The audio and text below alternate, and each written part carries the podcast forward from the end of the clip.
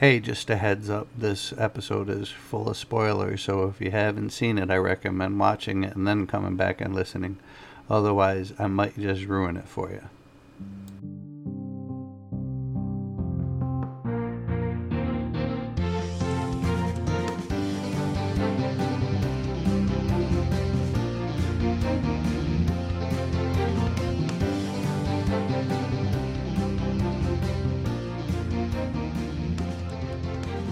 Hey, thanks for listening to another episode of Seen Anything Good, a podcast about movies and TV shows.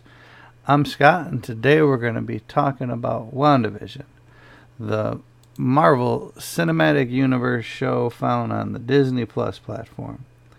Show was created by Jac Schaeffer for Disney Plus, set in the Marvel Cinematic Universe or MCU takes place right after the events of Avengers Endgame from 2019.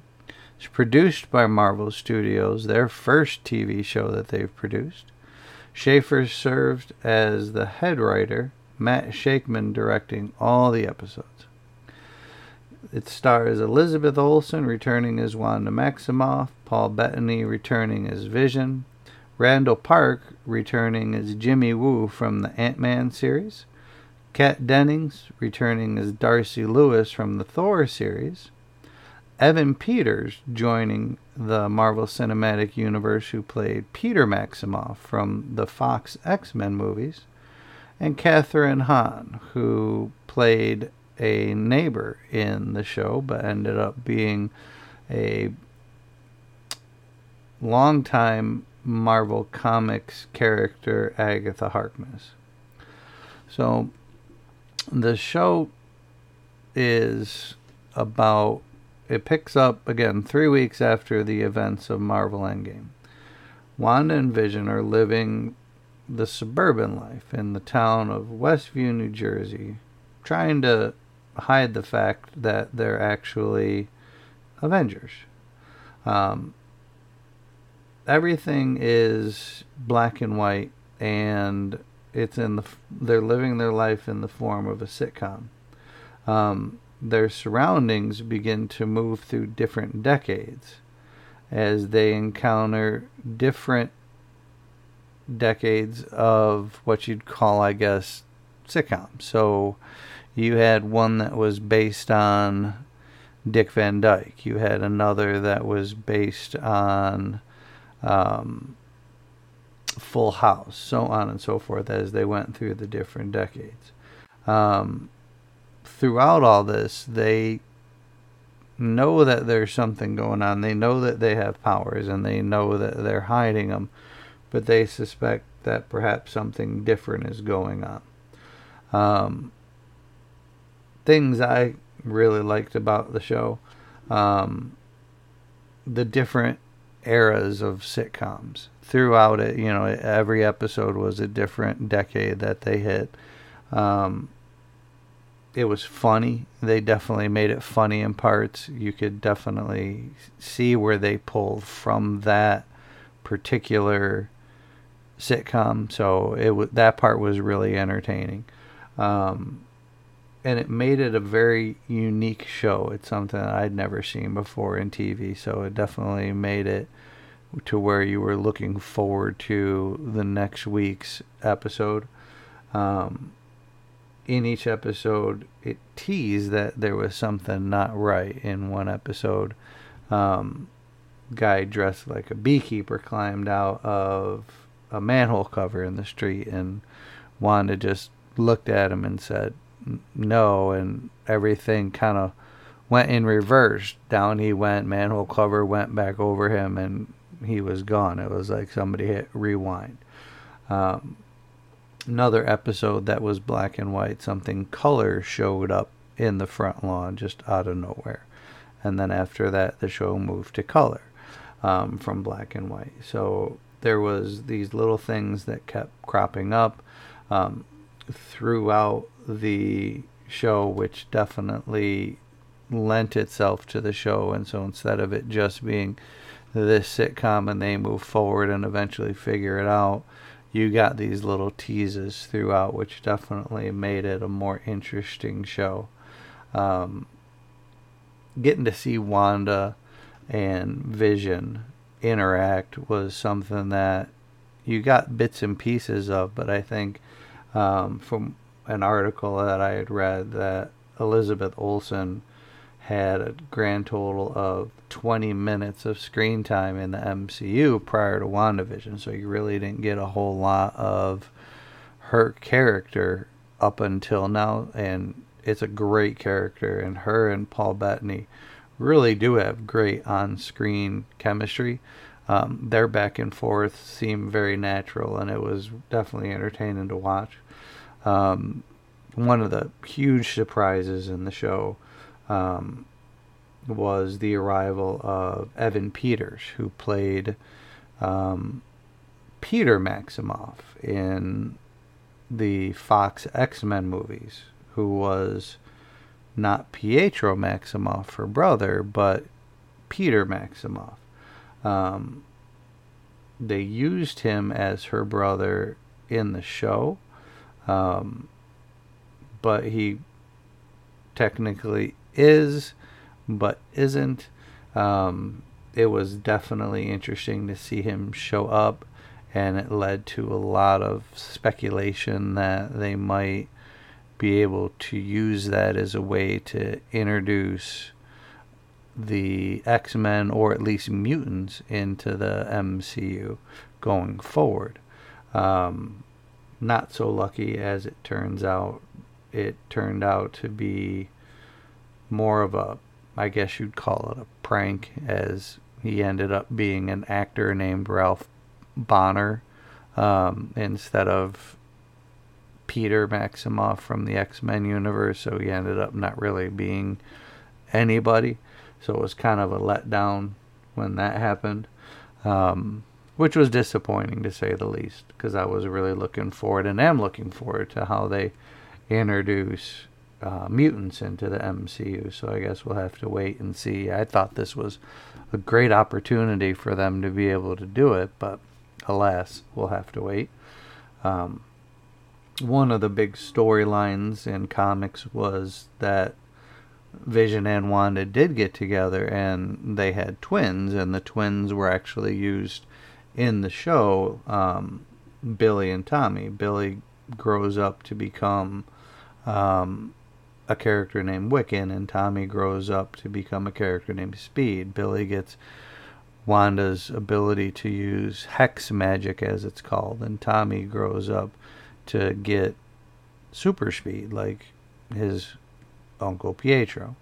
Um, they introduced those characters, which is um, something that they're setting the stage for, I believe, with a group called the Young Avengers, which we'll talk about more in future episodes. But those are two of the first building blocks, and they actually had those two use powers as well.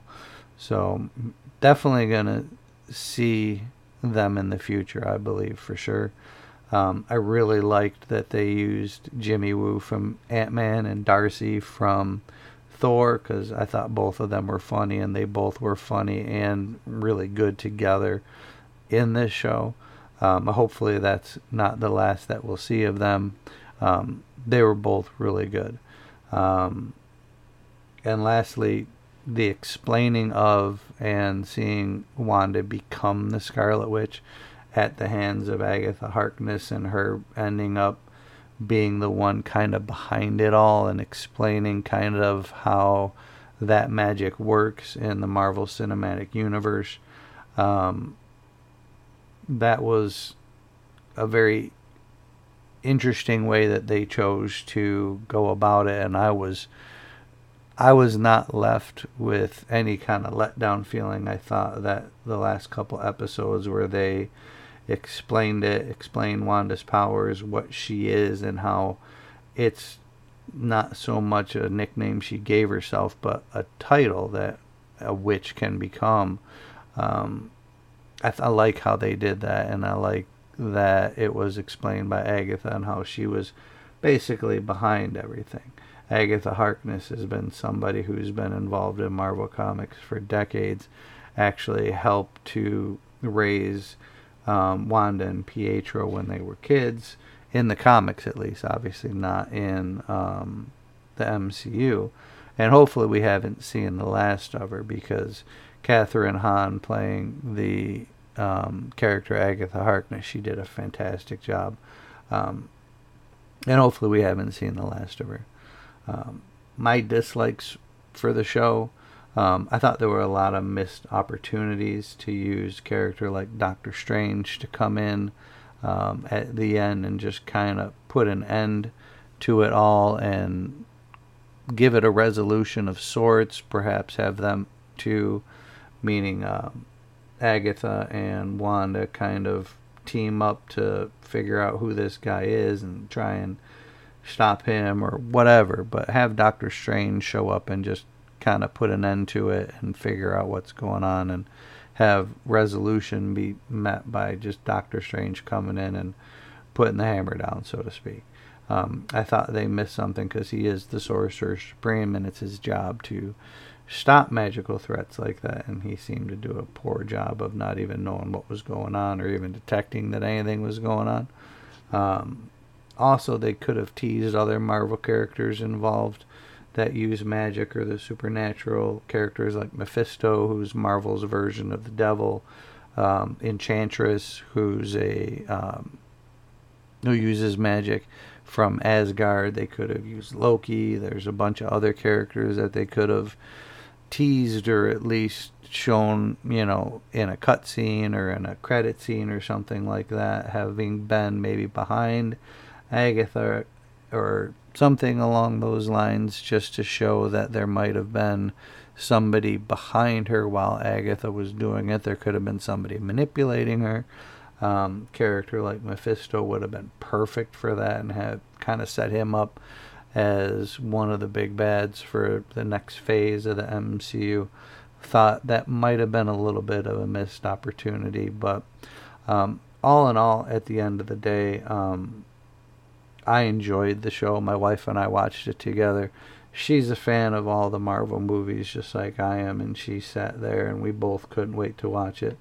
Um, she, her, I, and my son all watched it. My daughter could care less, um, but we were all into it. All of us couldn't wait until Fridays when that came out so that we could watch it.